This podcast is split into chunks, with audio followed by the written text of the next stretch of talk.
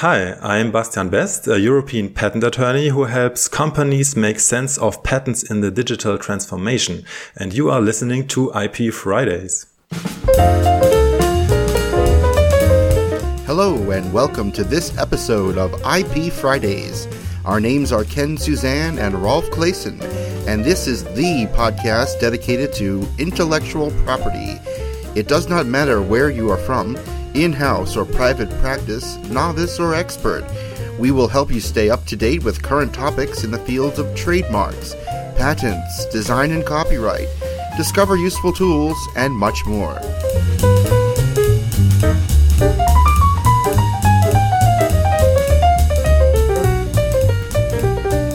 Welcome to episode 120 of IP Fridays. Today's interview guest is Bastian Best, an expert in the field of patenting of software and AI.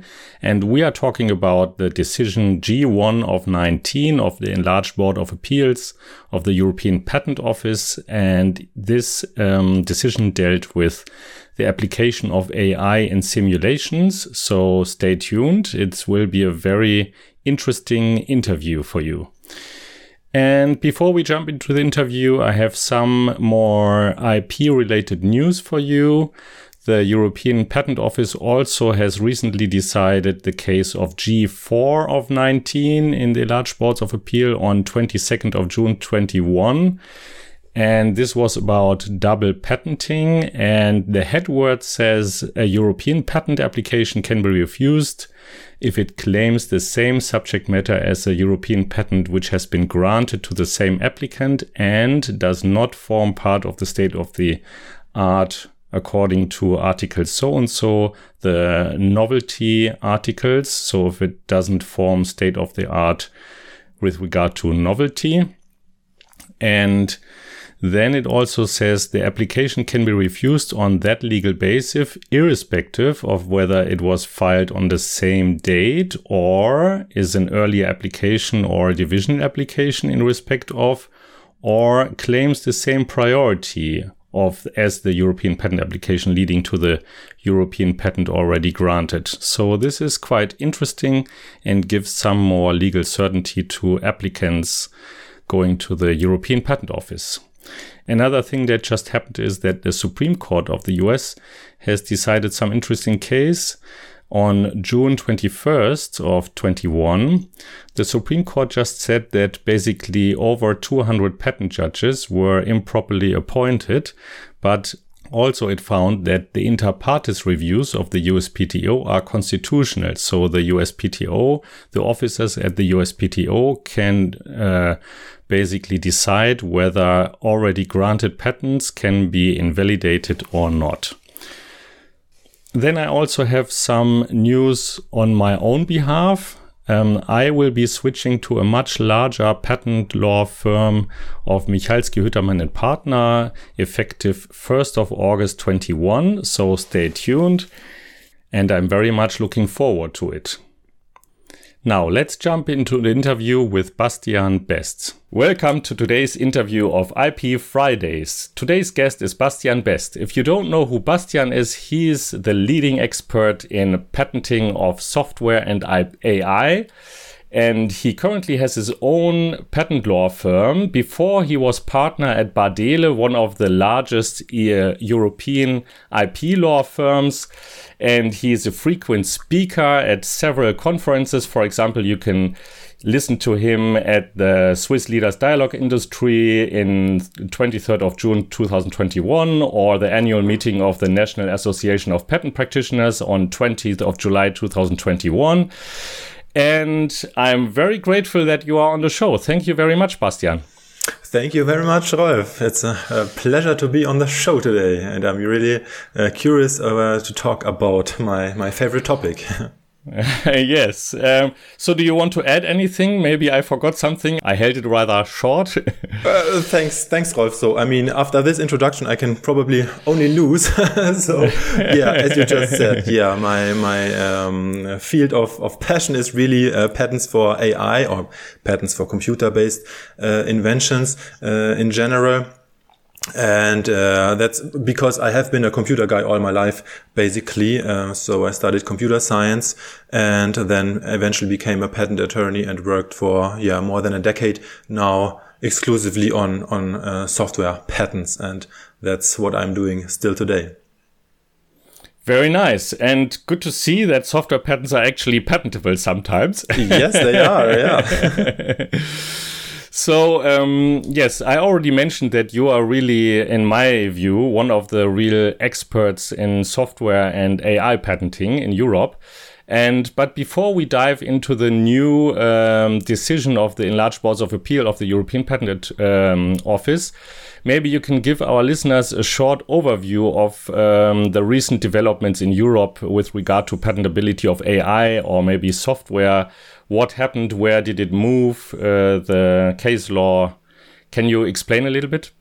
Sure, sure. So, um, I mean, the, the specific thing about the, the European patent system is, I would say that, let's say the conceptual framework is, is really stable and it has been in place for, for, uh, over a decade. Um, it, it's really stable. Um, also concerning the patentability of, of software on a conceptual level, um, because we have the COMVIK approach, um, so which in a nutshell basically says that um, the, the, decisive question in the end is is always inventive step, obviousness, right? And here the COMVIK approach uh, basically says that you have to to uh, figure out which part of the invention in your patent claim contributes to a to the solution of a technical problem, only that part can enter into the obviousness assessment, and the whole non-technical part um, is just disregarded. Basically, so that's the conceptual approach, which has been around for quite some time and which is, yeah, I, I think quite reliable and, and, and predictable. The, the real music, of course, plays then in the details because the, the hinging question then is always what is technical and what is not technical. And uh, here, I mean, yeah, software is kind of in the mix. You can do all sorts of things with software. You can do technical things and non-technical things alike. Um, so, so that's where it gets really interesting. And um, also here we have lots of case law because I mean the European Patent Office is one of the largest uh, patent offices in the world. Many cases go on appeal, so we have lots of case law um, uh, to to draw conclusions from. Uh, in the field of AI, however, there's that's a relative relatively new field uh, for for patent uh, uh timeframes. So there is not so much case law around. In fact, there's also a second source of information in the European patent system, the guidelines for examination, which is basically a large textbook for, for patent examiners.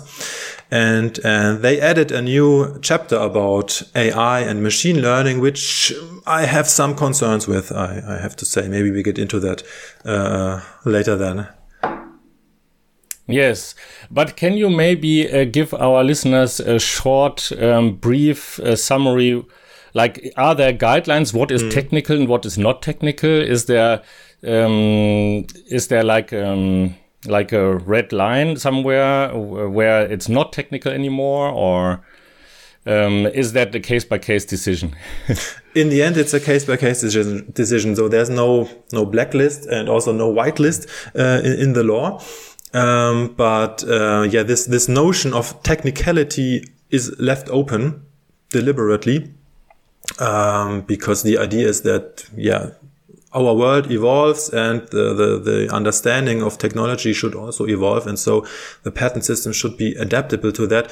Uh, so what we can say right now, the status quo is, um, as it is codified uh, right now in in the guidelines, um, that let's say the the the the computational models underlying machine learning, so the neural networks, the training algorithms, uh, regression algorithms, things like that. Uh, these things are considered by the European Patent Office um, to be mathematical constructs, and uh, those are considered in themselves non-technical uh, by the EPO. That's that's a pretty clear um, statement in the guidelines.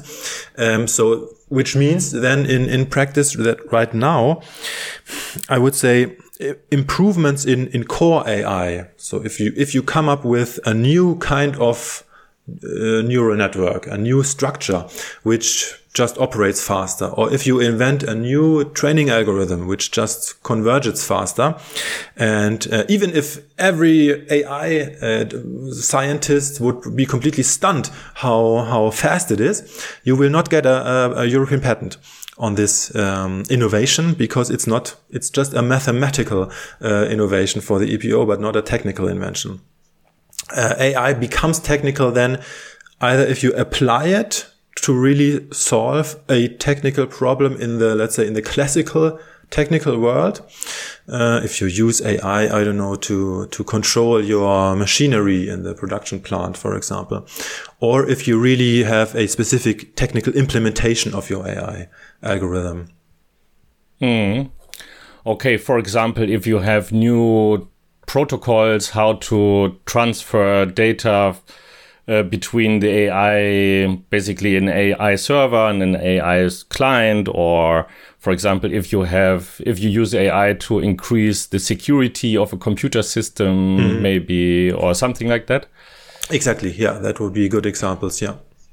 Right. Okay. So, in, in the nutshell, is always, let's say, theoretical improvements in AI are not patentable because that's more on the mathematical side, but uh, applied AI. If you apply uh, machine learning to do something in the in the real world, then it gets patentable at the EPO currently. Okay, so now there has been a decision of the enlarged boards of appeal of the EPO about uh, simulations and AI used in simulations. Um, what has led to that decision, and um, when did it come out? Well, was that was quite recent, right? Yeah, the decision itself came out in March, uh, March 10, uh, so roughly three months ago. Um, but there's a long history of, of this case. So maybe generally how these things work at in the European patent system is that originally there, there was just an, uh, a normal patent application. In fact, uh, this one, it, it was filed in 2003, I think, so quite a while ago. Um, it was uh, refused by the patent examiner, and then you can go on appeal. Um, to to appeal against the refusal decision. Um, the case then uh, gets handed over to one of the technical boards of appeal, um, and they then essentially decide uh, uh, for themselves whether the first instance refusal was correct or not. And normally you get a decision, then a final decision by the technical board of appeal. Um, in this case, however, um, the technical board in charge uh, was intending to to deviate from uh, an earlier decision, and in in those cases where either let's say a, a fundamental point of law is at stake, or when one board tends to deviate from another board, um, they can then refer questions to the enlarged board of appeal, which is then really the, the, the final judicial instance in the European patent system. And this happened in that case. So the technical board of appeal referred certain questions to the enlarged board um, the enlarged board then um, gave the uh, the opportunity for everyone to file um, observations, so-called amicus curiae briefs. Um, there were, I think, in the range of roughly 20 uh, briefs maybe submitted from various stakeholders, from uh, many patent firms, but also from uh, patent applicants um, in the simulation uh, field. Um, and then there was an oral hearing this was in July last year, so already during the pandemic. So this uh, it was actually streamed. It was the first uh, enlarged Board of Appeal hearing, which was uh, streamed live over the internet. So everyone, because these hearings are public, um, everyone could register. And then I also uh, watched it. Um, and then it took the after the oral hearing, it took the uh, enlarged board roughly eight months now to come up with uh, the written decision. Then. Okay, maybe can you explain the underlying patent application briefly, summarize what mm. it mm-hmm. was about and why it was refused, maybe, and maybe you can already briefly summarize the yeah. decision, like what what what was the outcome? Yeah, yeah, yeah. So just such briefly, so the invention in this case was about uh, simulating um, pedestrian crowd movements. So um, the use case is basically that consider that uh, if you are, let's say, an architect um, and you want to design a new, you want to build a new uh, airport or a train station or a, a soccer stadium, uh, maybe. Um, so these are rather uh, complex uh, projects so instead of uh, building the whole thing and then figuring out that I don't know the emergency uh, ways are too small or something like that, um, you could do prototypes, of course, smaller scale prototypes, um, but the invention was about simulating uh, crowd movements through such an environment. So basically, what you would have is um, you would have a, a, model of the environment you are intending to build. So a definition of where the ground floor and where the walls are, where the doors are, things like that, all in a in a in a model. And then you would have a mathematical model of of how a pedestrian would move in, in such an environment with certain rules. Uh, of course, a pedestrian cannot move through walls and other obstacles, things like that. You can all model all of that mathematically. And then you can just, uh, yeah, duplicate your pedestrian model. So you have a crowd of, let's say, a thousand uh, pedestrians, and then you can just simulate how they, they move through this environment. And then you can draw conclusions um, about how this yeah design of of uh, of the building whether it's it meets the requirements or not so that was what the invention was about so really a virtual invention, I would say. Yeah. I mean, it, it sounds maybe rather technical, designing a, a building and things like that. But in the end, it's all uh, happens in the computer. It's all just a simulation. It's just uh, virtual um, uh, one one point that is crucial uh, in the end then also is you could also use this kind of simulation not for building a, an airport but maybe for I don't know uh, controlling how uh, an army should move in a computer game. So there are really technical uses for it and and also maybe non-technical uses so in the first instance, uh, the examiner refused the application because he said, well, the whole uh, simulation part is, is non-technical and doesn't contribute to inventive step. Um, so the case went on appeal and the technical board of appeal said um, they took a very very strict stance at one point they said that according to their opinion um, the question of of, of uh, technical character requires at a minimum a direct link with physical reality so that was one statement um, I was really concerned about whether the enlarged board would confirm that or not um, and also, I mean, they, they deviated from this earlier case law, which would, which spoke in favor of the patentability of simulation methods, as long as what you are simulating is a technical system. Um, yeah. Okay. So what was decided then? what what did the enlarged board of appeal say? yeah, uh, I mean it's a long, uh, long and and really densely written uh, decision. It's uh, 65 pages roughly in, in, in total. So all in all, it's a really a I would say a, a, a, nice piece of, of legal legal work here. It's certainly so. There's really no no short answer simulations, yes or no. Um, but um, overall, I would say my key takeaways are that the decision is really no revolution, um, but it's also no regression. So that was my main concern. Um, but yeah, it's really a controlled, controlled evolution of, of what we already have, I would say. So on the one hand, the decision clearly confirms that uh, the, the, conceptual framework I was explaining in the beginning, the COMVIK approach, um, is the way to, to assess computer implemented inventions. And it also applies to simulations. So this conceptual framework is, is confirmed.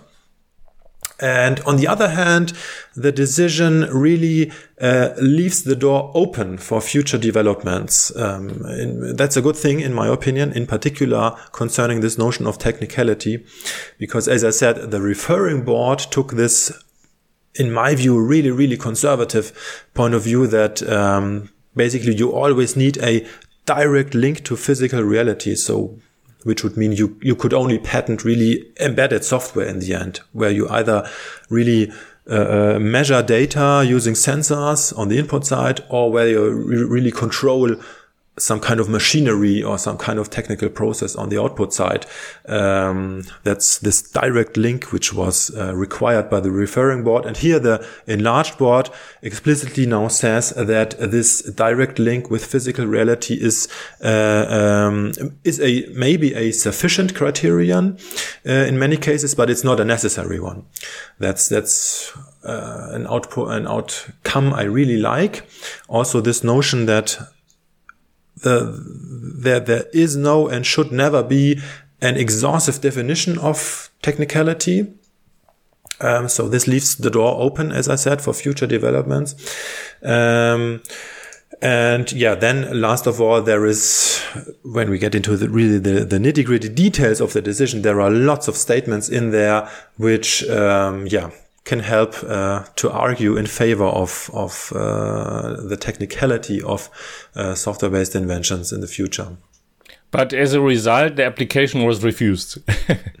um, the enlarged board did not um, decide on the specific application. They just answer uh, the, the okay. job of the enlarged board is just to yeah. answer the questions that are referred uh, to mm -hmm. them, and that that they did. So they just gave, let's say, general guidelines for this field, for the field of uh, simulations. Now, interestingly, um, on the other hand, uh, the case now came back to the to the uh, original technical board, mm -hmm. which was referring, and now the case came back. And in the meantime, this uh, referring board now um, um, scheduled uh, an oral hearing um, for, I think it will happen in November, the oral hearing. And they also issued a preliminary opinion.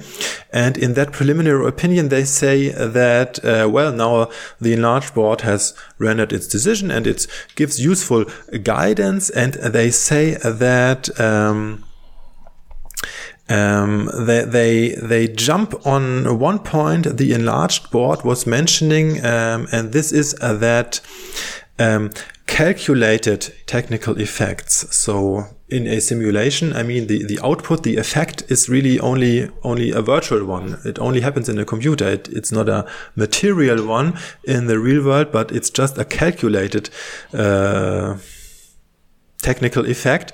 And they say that um, in in this case, okay, uh, now we know that um, the output of the invention here is really the the behavior of a crowd moving through the environment, and um, that is not a technical um, effect in, in, in that sense.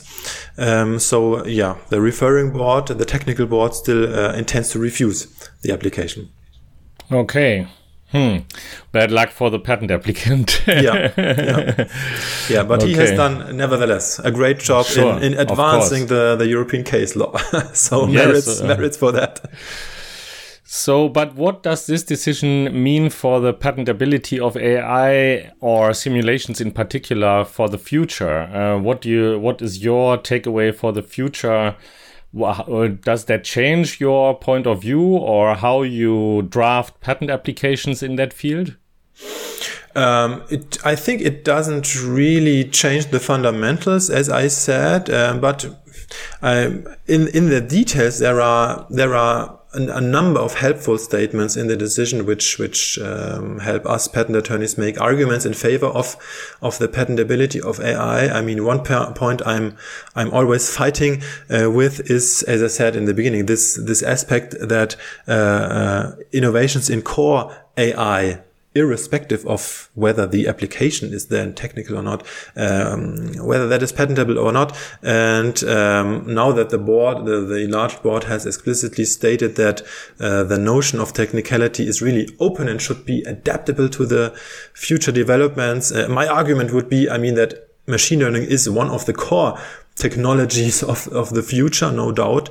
And so this, this should really be uh, considered to be a technical uh, field. So from that point, uh, you could use the the uh, G1 of 19 to to to make the case, but um, in the end, it's really left left open. Mm, okay. There are uh, concerning the patentability of, of, of machine learning inventions. I mean, aside from this whole technicality aspect, there are also other interesting points right now in the European uh, patent system. One of them being disclosure of the invention, uh, for example, which which can be kind of tricky for for AI inventions. So, would you recommend uh, to US patent practitioners uh, who are among our listeners, a lot of our listeners are from the US, to carefully read this uh, decision to get uh, hints and uh, tips how to draft a US patent application that then enters into the EP phase at a later stage?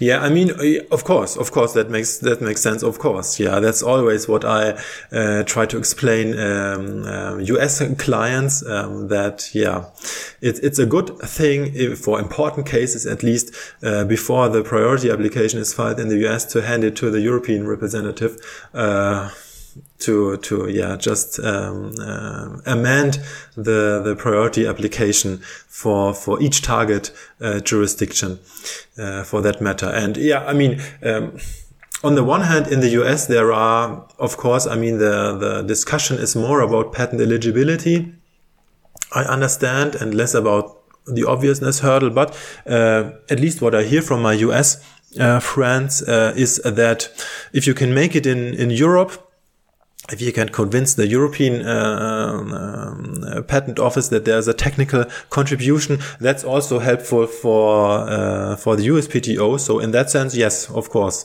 it makes sense to to study the decision. so and then maybe my last question before we wrap up. Um, where do you see the biggest challenges for patenting of AI in Europe? Um, What do you think is the biggest obstacle? You already mentioned um, inventive step, but what does it mean in particular? And are there other criteria that may be important to look at? Yeah, yeah, yeah, yeah. It's it's really I would say it's really inventive step and what we just talked about this technicality question. I hope that there will be future um, um, decisions of the boards of appeal uh, that really clarify or give some more guidance, uh, which is a more, let's say, more elaborated than this. For me, rather too absolute statement in the guidelines that the mathematical foundations are just out of the, the scope of, of the European patent system. Uh, that's my hope on, on the technicality front, so to say. And um, in practice, really, if we move away from the core AI innovations and if we look at uh, really uh, if inventions are about uh, applying AI for a certain use case, um, then the invention is oftentimes not not about a new training algorithm, but really about how to apply it to a specific domain. Um, and here the question is, in fact, uh, oftentimes the situation is oftentimes that the applicant on the one on the one hand wants to get a, a patent on on using AI for that use case, um, but on the other hand, they do not want to disclose how they do it specifically because the really the the uh, the, the, the, main efforts go into how the, the neural network is trained and how the model is built. And uh, that's something that applicants tend to, to want to keep secret. Um, so there's this, this, yeah, dilemma between, uh, you want a monopoly on the one hand, but to get a patent, you have to disclose how it works and you don't want to disclose your training data, your model, and um, yeah, so that's that's the tricky point um, to to get a a disclosure in the patent application, which um, yeah is is sufficient to get a patent and uh, to not to, to reveal uh, the secret source. Uh, yeah, that's that's Do tricky you, in practice.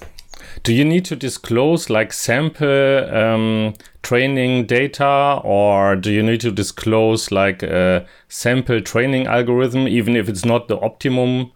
Um, just to just to show that to demonstrate that the invention is workable. Yeah, as, as, I said, so on these detailed aspects, there's not much case law around uh, yet, but there are some uh, decisions. Two decisions come to mind from uh, recent decisions from the, the, technical boards of appeal, which really um, uh, refused uh, patent applications because they didn't reveal how the neural network was trained uh, in a nutshell.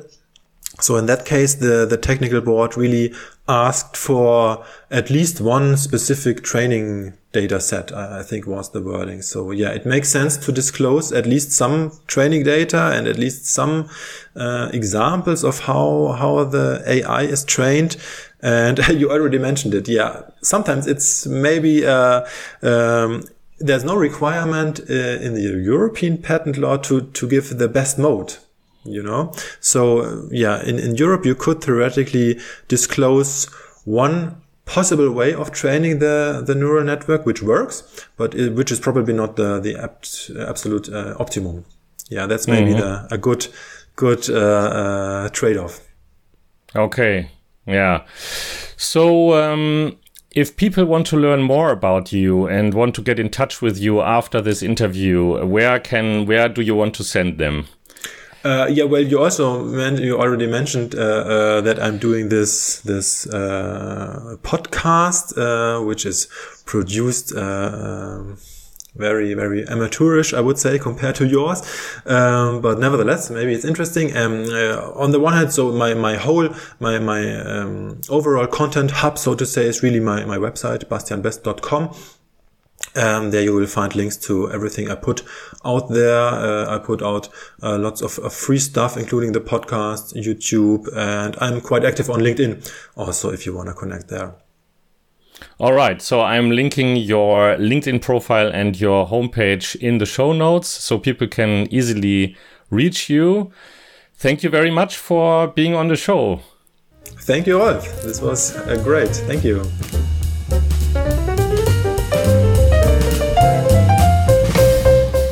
That's it for this episode. If you liked what you heard, please show us your love by visiting ipfridays.com slash love and tweet a link to this show. We would be so grateful if you would do that. It would help us out to get the word out.